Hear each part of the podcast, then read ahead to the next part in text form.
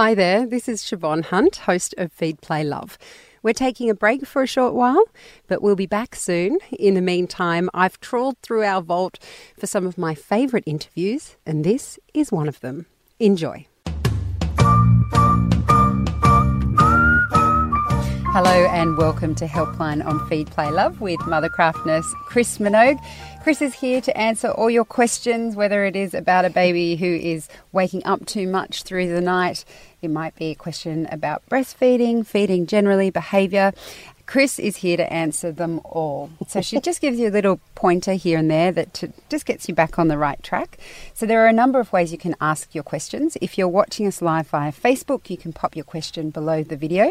Um, if you're listening via podcast, the thing to do is email us at helpline at theparentbrand.com.au and we'll get to your question next week. Also, of course, you can call and the number is 1800 543 772. Got it right? Finally.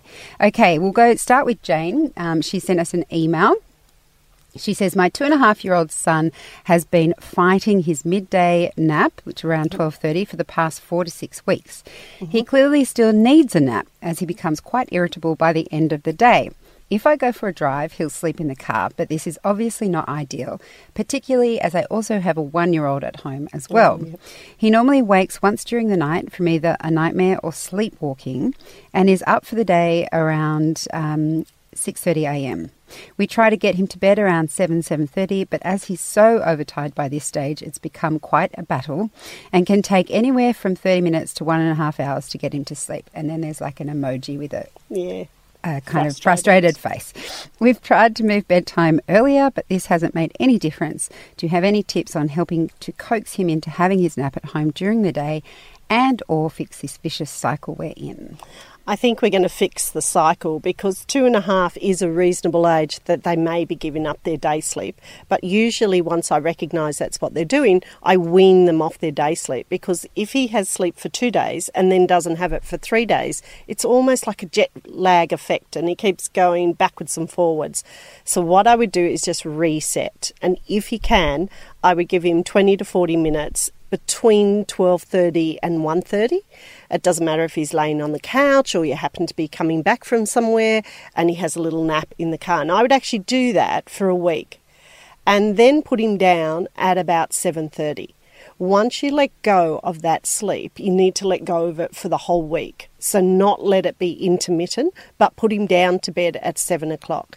Now, in this time, in that very first week where he has no sleep for a whole week, he's going to be very fragile from about four o'clock in the afternoon. So I bring the really difficult things forward. So if he goes to daycare, I pick him up a little bit earlier. If um, he has dinner normally at 5.30, I give it to him at 5 o'clock. I give him a bath fairly quickly after that because they're difficult things to negotiate when you're really tired. And then I put him to bed around 7 o'clock, but can be as early as 6.30. If you manage that week where he has no sleep, he'll regulate his sleep into a better night's sleep and then it will feel more normal from then on, like he's coping with no sleep in the day. So I think if you go back and regulate it, you'll find you'll get less spikes of behaviour and more consistency in both his um, night sleep and his behaviour across the day. So, how long should Jane sort of wean before she cuts it I usually, I, with sleep, I usually do this in a week. Okay. So I do a week of 40 minutes or 20 minutes to 40 minutes, and then I do the week where, okay, let's do no Nothing. sleep. Okay. And then you get a true picture of whether they're truly ready to give up their day sleep or not. Okay, well, good luck with that one, Jane. Yeah. This is an email from Teagues. I have a 22 month old who is great at bedtime. We do our mm-hmm. bedtime dinner and bath routine. He then gets his bottle and walks himself to bed. Wow. Brilliant. I place him in his cot standing up as I'm in my third trimester. I can't lie him down.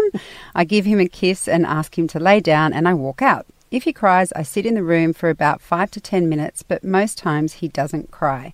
Our issue is his day sleep. We follow his daycare and give lunch at 11, prepare for nap time at 11:30 12, but he will not go to sleep during the day unless I lay down in bed with him or he is in the car. At daycare, he goes to sleep pretty well on a mat and generally sleeps an hour for them. If I lay with him, he can sleep up to two to three hours at home.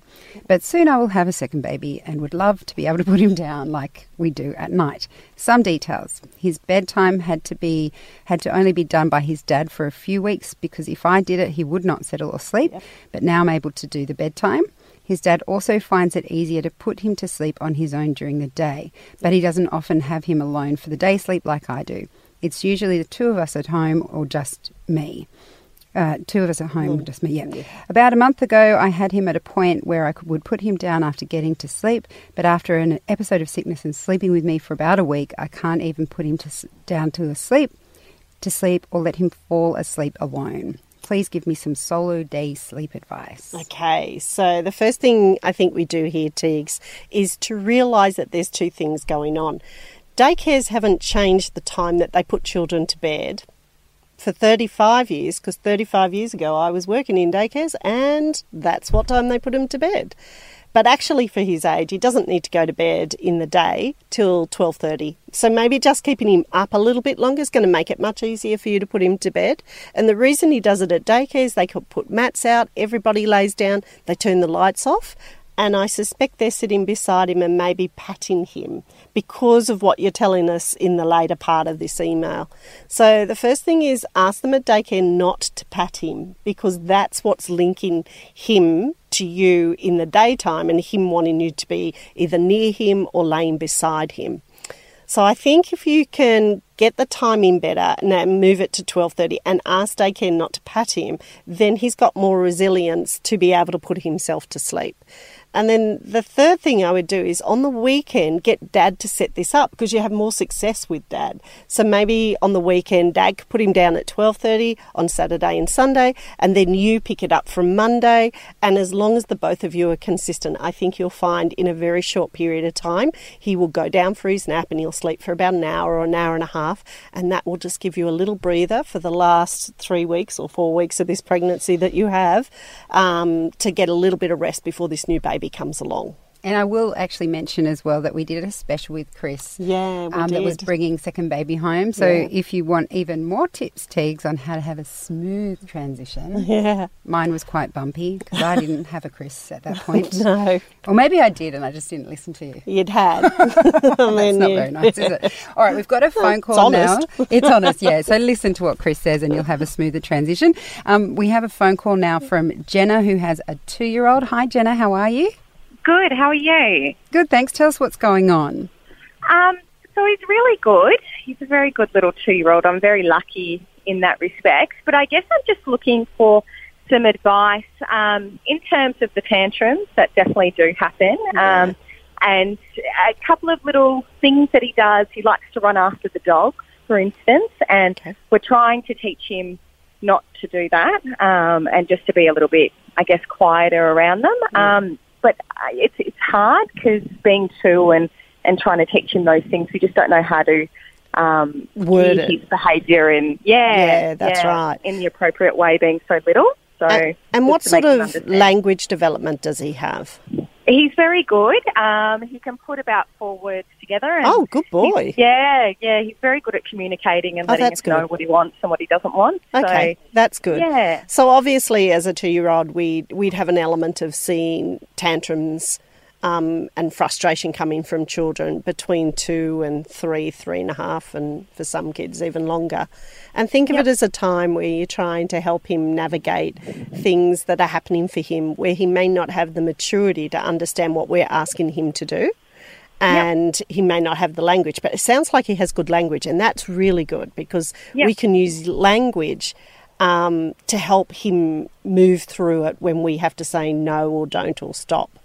So yeah. the principles that I use for discipline, well, not discipline, but the behaviour part of it, is there are some behaviours that you can choose to ignore. Like I'm having a tantrum on the floor because you took a glass from me.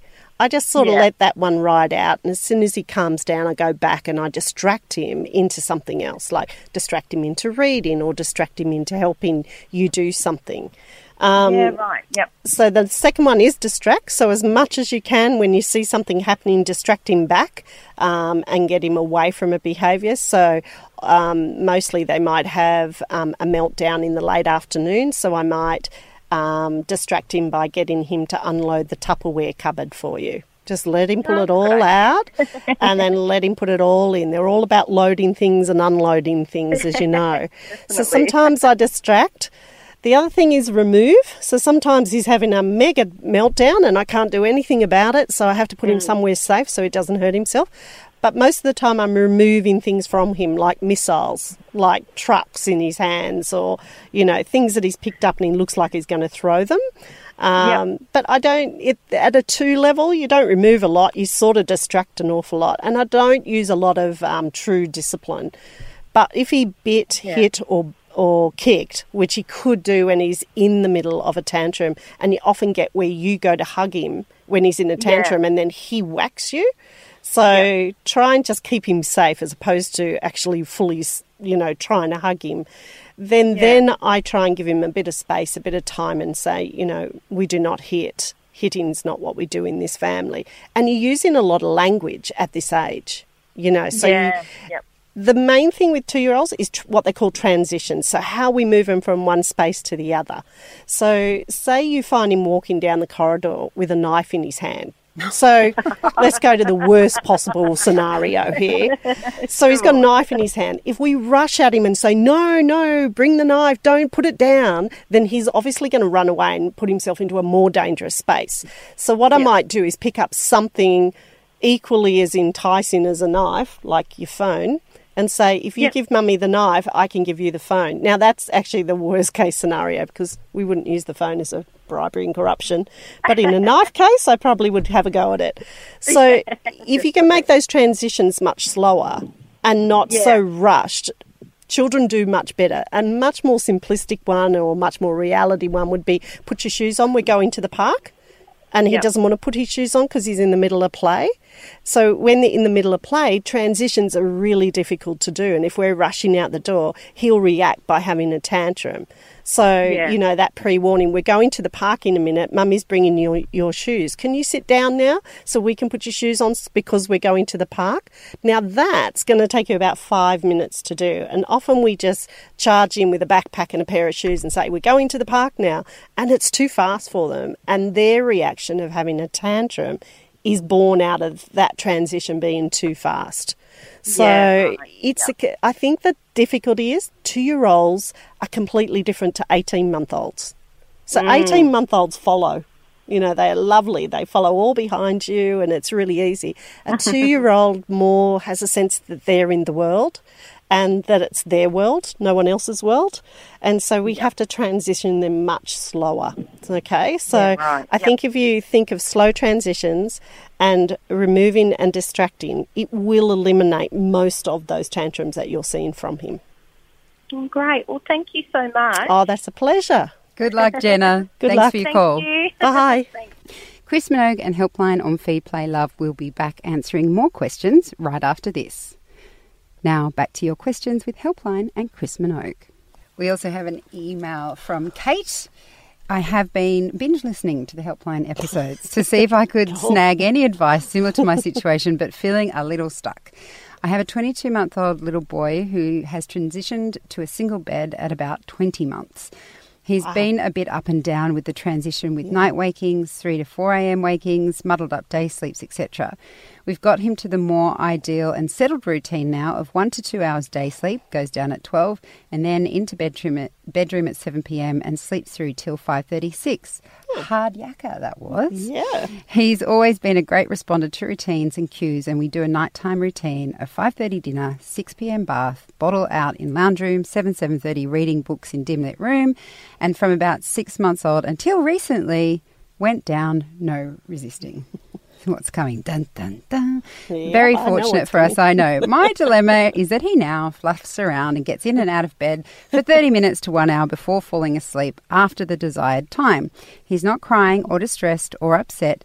He stays in his room and rolls around on the floor in the dark, tries to read books in the dark, or creepily peers out the door where he can see us in the lounge room. After 20 minutes, we start to put him back in his bed and say things like bedtime, stay in bed, time for sleep.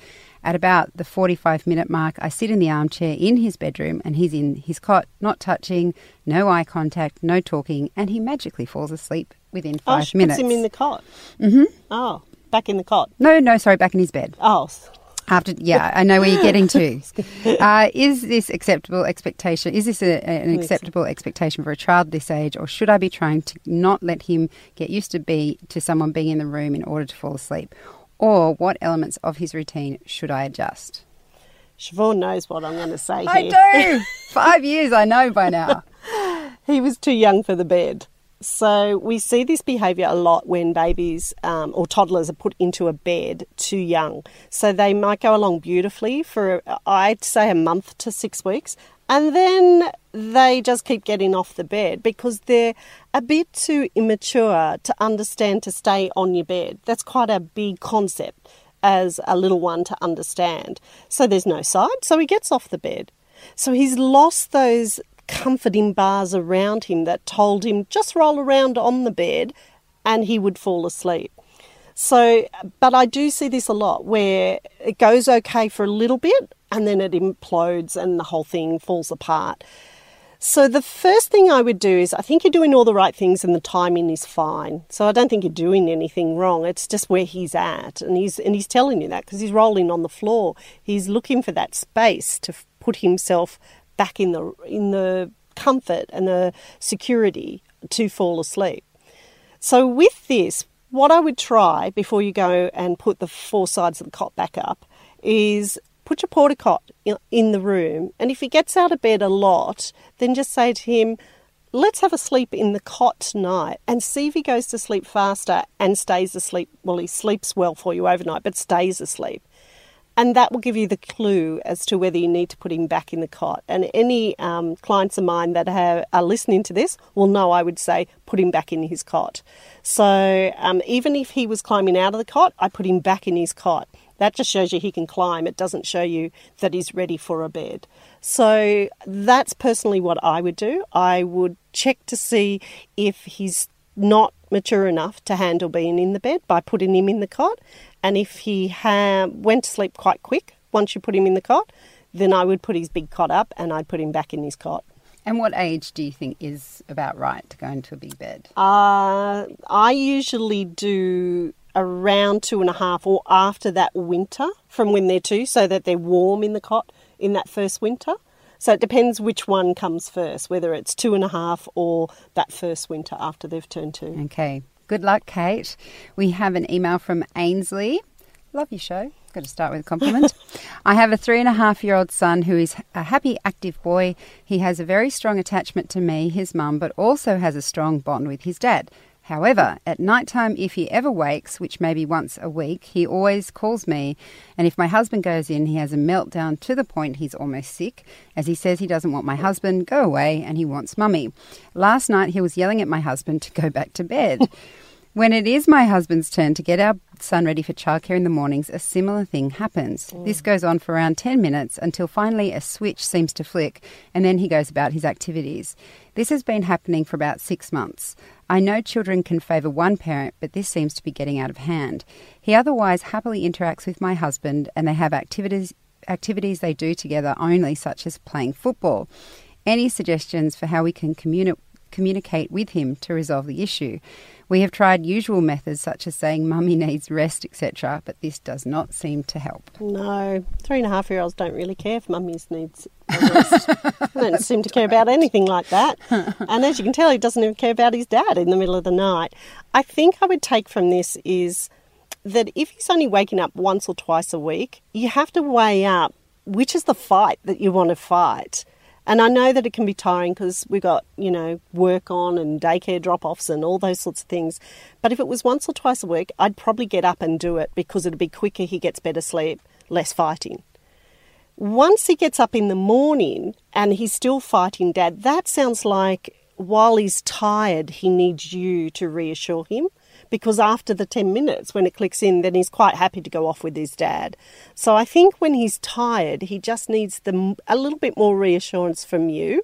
And there could be multiple reasons on why that might be happening. Long days at daycare, um, just feels that that's the connection. He needs that quick hug from mum, and then he's okay about the whole thing. So I'd only fight the fights worth fighting. So once or twice a week, I'd probably get up and just settle him.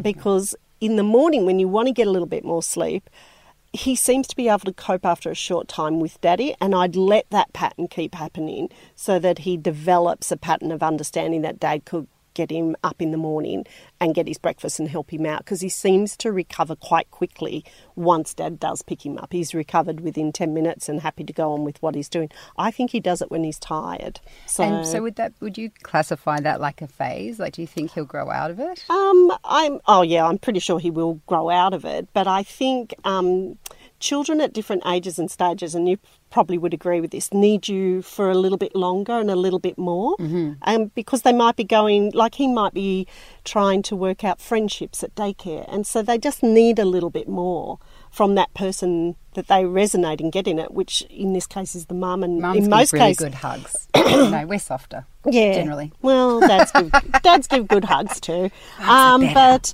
but I think kids need more from you at different stages, and Yeah. he's just saying, "I need more from you at this particular stage." I Yeah. I wouldn't take it as an affront to the relationship. I think that's where children are at. Yeah. You All know. right. Well, good luck with that, Ainsley. Hopefully, he's already getting out of that phase. Yeah. Um, we have an email from Erin. I've always valued your advice, Chris, and I'm hoping you might be able to share some wisdom regarding my four month old's naps. My son was a great napper between zero to three months, as most newborns are. But since then, it's been a little bit all over the place. My twin girls were perfect sleeper nappers, sleepers nappers, and I'm following all the same rules I had for sleep back then. I use uh, I use Love to Dream suits, which only in the last couple of days I've had to remove the sleeves as he's rolling from his back to his tummy. He has yet to master from belly to back, which has me a little concerned. Most of his sleep is in a bassinet, dark room, white noise, and keep the general three year old house noise to a minimum. Occasionally, he'll nap in his pram bassinet, which he seems to sleep consistently longer in, bit more of a cocoon, I guess. He sleeps really well at night, only usually wakes once, and we've had a couple of really long stretches lately till 5 or 6 a.m. He generally will have three naps in the day, with the last one being a fairly short nap. But every day is different. Some days the first nap he'll sleep for close to two hours, other days the first nap, like today, he'll sleep for 35 minutes. The second nap is sometimes the longer nap, usually 1 hour 30, but then some days it's short, 30 minutes. I do try to resettle him, but he gets very smiley and chatty, and I've mm. never been able to get him back when he's like that. I try to make sure his time is between his uptime is between an hour 32 hours. It feels like a victory when he has a long nap, but I'm doing the same thing for all naps. Is it okay that some only last 30 minutes, especially that I've read 45 minutes is a sleep cycle? The irregular nap lengths are also making it harder to know when to feed him. It means his feeds are more clustered together during the day, especially if I feed him when he wakes or I feed him before his nap and he will fall asleep on the breast. He transfers okay. He's due to go to sleep for the night around 7:30 to 8 p.m., but he won't settle properly till 9 p.m. From 9, he usually will stay asleep. Is this just a transition stage or is there something more I can be doing? That's from Erin.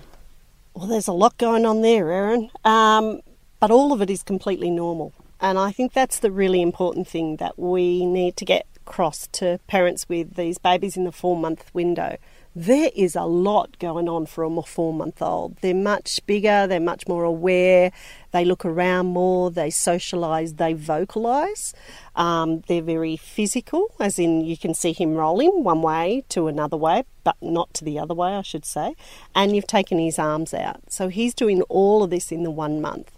The reason I think you see the contrast between the twin girls at at their age, at his age, and him, is because when you have twins, you tend to be very focused on what you're doing. So you don't go out as much because obviously, if he's um, got three year old sisters, he's probably going out more. Um, there's more stimulation. Whereas when you have twins, you tend to be home and putting them down because if you muck one up, you muck the whole thing up. So the consistency rate on twins is much stronger. So the sleep pattern on twins is generally looks better. Okay, it looks better. So, with a little one at this age and being the second, um, fitting in with the girls, I think we have to take into account things like as long as you're putting him down for two sleeps in the day in his bed, you're doing really well. And if he's sleeping two sleeps in the day of an hour and a half and two naps, then you're still doing really well. And then the third thing is you've taken his arms out. So his arms, um, there's a lot more movement in his arms, and he's still in a bassinet. And there's not a bassinet on the market that I know of that when you take the baby's arms out, that he doesn't hit the sides of the bassinet. So he could be waking himself more frequently because his arms are just moving more. So I would go with the basics. I would um, give him, change him out of his bassinet into a cot and see if his sleep gets better. I would feed him at a similar time frame, so about every three to three and a half hours. If he wants a feed earlier than that, it's probably actually telling you that he's tired and he needs to go back to sleep. So if you feed him, let's say, roughly on a three hourly pattern, and he's demanding it on a two or a two and a half, it's probably that the signs are more about sleep than they are about feeding. Because usually by four months, your feeding is much more, you have much more of awareness that it's it's going well. So I think there's a lot going on. Move him into a cot, see if that helps. Um, regulate his feeds so he's not having big feeds at one spot and, and more like a drink on other spots. Have two sleeps in the day where you put him down in a regular pattern. It might be the very first one in the day before you have to get out with the girls, and then it might be the lunchtime. So help him regulate, and that from four to five months, it, it is a job to get him to go back to sleep. And you do have to do some resettling, but once you do it, it will last you then right through to the first year or 18 months of his life. So take it in small steps, change things slowly, and I'm sure you'll see an improvement in him. I remember you always would say that to me that yeah. um, parents of twins tend to That's, get their kids into a better sleep, sleep pattern because they don't have the choice. They don't have a choice about it, and they don't want to. They don't want to muck it up. no, they don't. We have a question on Facebook Live from Laura. My baby is 12 months old and keeps waking 12 a.m., 2 a.m., 3, 4:30 a.m., and then 6 a.m. for feeds. Oh. Dang, that sucks. Yeah. How can I wean him off the breast? He oh. won't take a dummy anymore, and if I give him bottle or water, he refuses and wants breast drinks for a while, then falls asleep again. Okay. So there's a lot going on here, Laura, with all those breastfeeds at night because it doesn't tell me how many breastfeeds he has in the day. So a baby of his age of 12 months, I would expect would have three breastfeeds in his day one in the morning, one around lunchtime, one in the evening. So I suspect the breastfeeds that he's doing at night are more about sleep association than they are about him needing those feeds. So the first thing I do is I'd make sure that he has three feeds in the day and then slowly wean him off the night feeds before I weaned him off feeding altogether. So, three feeds a day. Then, the first wake up he does, which is at 12 a.m., you need to resettle him. So, it doesn't matter whether it takes you an hour to resettle him. I'd do it across the weekend where maybe your partner could help out in settling him. I would do anything but feed him so that the next time he woke, so maybe that would take you 45 minutes to get him to sleep, then he wakes at 2:30. Then I'd do a full feed at 2:30 and hoping that that would then hold him through to about 6 6:30 and then you've reduced 3 feeds overnight to 1 feed overnight. Once you get to one feed overnight, you then have to start settling him at night in a consistent pattern. So leaving him for a few minutes, going in, laying him down, patting him until he's calm and quiet, leaving backwards and forwards like that. If he gets himself worked up, quick little cuddle, then pop him back down again. A really basic baby settling technique. And you're eventually going to wean him off those night feeds. And then, when you've done that little job, then, if you need to, you can start weaning him off his day feeds and you'd start with the lunchtime one first. So, I know there's a lot in this, and I suspect the feeding at night has more to do with wake ups and how you get him back to sleep. But make sure he's feeding well in the day, and therefore it'll be easier to wean him off the feeds at night. Well, good luck with that, Laura. And unfortunately, we've run out of time. But I will mention uh, before we go that Babyology has sleep school now. So if you have been unable to get your question on this program, just head to the Babyology website and you can book in with one of our experts experts, and Chris Minogue is one of them. You can have Yep. a personal um, Skype call or whatever that is, video call with Chris, and she can um, tailor her answer to exactly what you need if you didn't get time today. The other ways you can get in touch with us, of course, is to email us directly at helpline at theparentbrand.com.au or if you'd like to join us live on Facebook, you can ask your questions next week at 11am Australian Eastern Standard Daylight Savings Time. No, 11.30, sorry. Gosh, it's a worry. Can I keep using the excuse that I'm a parent? I'm a parent and I have many holes in my brain. It's been 11:30 for a long time now. So 11:30 um, Eastern Standard Daylight Savings Time. And thank you for all your questions. See you next week. Feed, Play, Love is a babyology podcast produced and presented by me, Siobhan Hunt. I'd love to hear from you, so if you'd like to get in touch, email me at feedplaylove at theparentbrand.com.au. See you next time.